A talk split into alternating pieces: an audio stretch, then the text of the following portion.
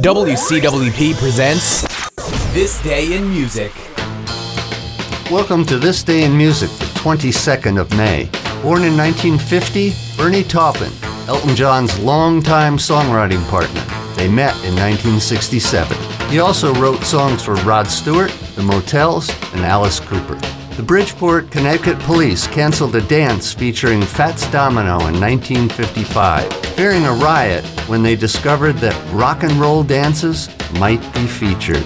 Oh well.